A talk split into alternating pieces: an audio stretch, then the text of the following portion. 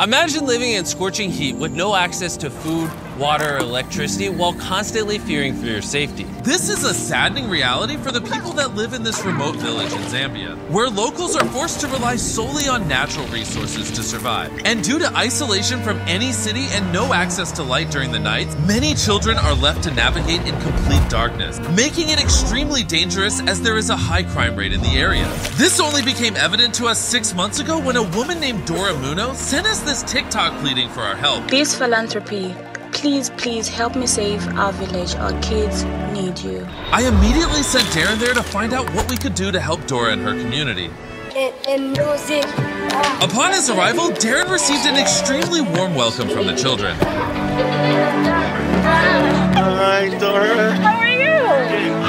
I came to Mapapa village where we are right now in 2019. I started to notice that some of the kids they experience horrible situations. Just having that constant threat on your life is terrible. I felt very cold to come back and do something. So within a year, Dora packed up her life along with her already adopted four children and moved from Lusaka to Mapapa to start building a village to rescue as many children as possible. And the first thing I did was build a mud hut, and my kids and I lived in the mud hut. The kids would use my house as a classroom during the day, and then at night we would use it as a house. But when the rainy season came, it got washed away.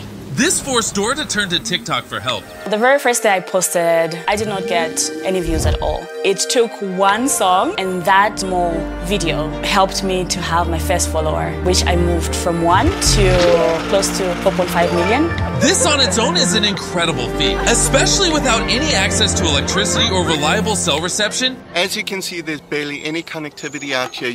Well, there is actually one way. Every time I have to post out here, I have to hold my phone up for close to 30 minutes. It depends. Can I try my phone? I gotta download some cat videos. I don't know if it's working. Just a little bit longer. Oh, can, can you get a signal? Hold it. Ah. Don't move it. Is it working? Okay, good. We're done. To hold it like It that. is. She is doing all of this solely to generate income through donations to expand this village. We've rescued 350 kids. We provide good education for them. We provide meals for them, just for them to experience a different lifestyle from what they know. But the cost of maintaining this school have become increasingly expensive and impossible to sustain. Meaning it won't be long until the school will have to close down. It became evident that the lack of electricity was holding them back and severely curtailing Dora's ability to help develop this village to what its potential could be. Having to wake up thinking, what will these kids eat? That is still very difficult to do each and every day. So we came up with a plan to use the direct sunlight and scorching heat to our advantage by installing a massive solar grid that will provide electricity to the entire village. While we worked on even more ways to grow this village and surprise Dora with, the team, along with our amazing partners at GivePower, spent the next few months secretly building this solar plant. Again, I want to emphasize how we would never have been able to pull this off in time without GivePower.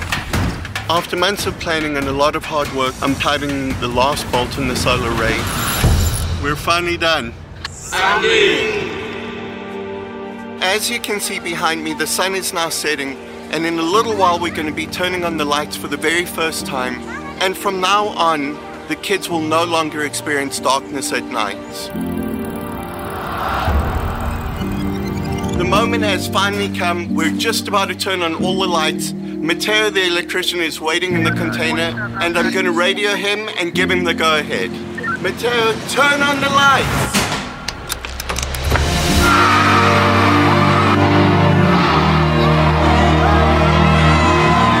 We have lights!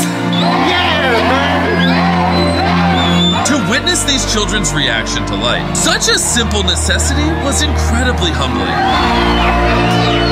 Oh, it was a joy. It was a sight to behold. And we're very grateful to Beast Philanthropy for that.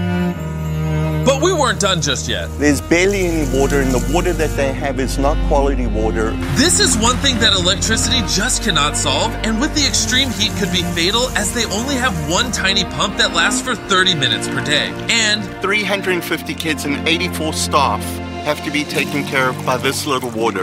And that's including the water that they need to be able to cook fresh food. So every day, I will have to then get into my car, which will either start that day or it won't start that day. Then from there, if it does run, she'll have to do a two hour round trip just to get cold water. But Darren is about to surprise Dora about how this is all going to change. After I've seen everything that you've done here, what you're doing with these kids, we decided we're also going to do a hydrological study and we're going to give you a proper well, a professional deep, deep well, so that you're never going to have to worry about water again. We're going to install an electric water heater in the kitchen, a commercial gas stove, and we're going to more than triple your capacity in solar production. Okay. Thank you.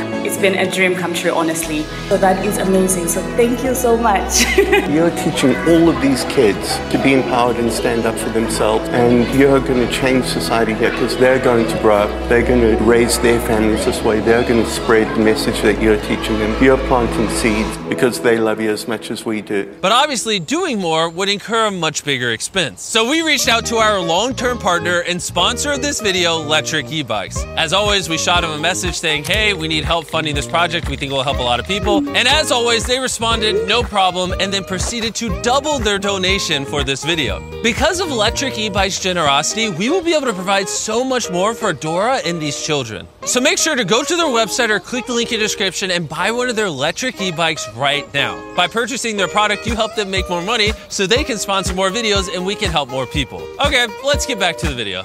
And for one final surprise before we left, Darren wanted to give the kids his favorite treat. This is the first time any of them are going to get ice cream. It's a very rare treat because it needs refrigeration, which they haven't had before. Who wants ice cream? Awesome, let's go.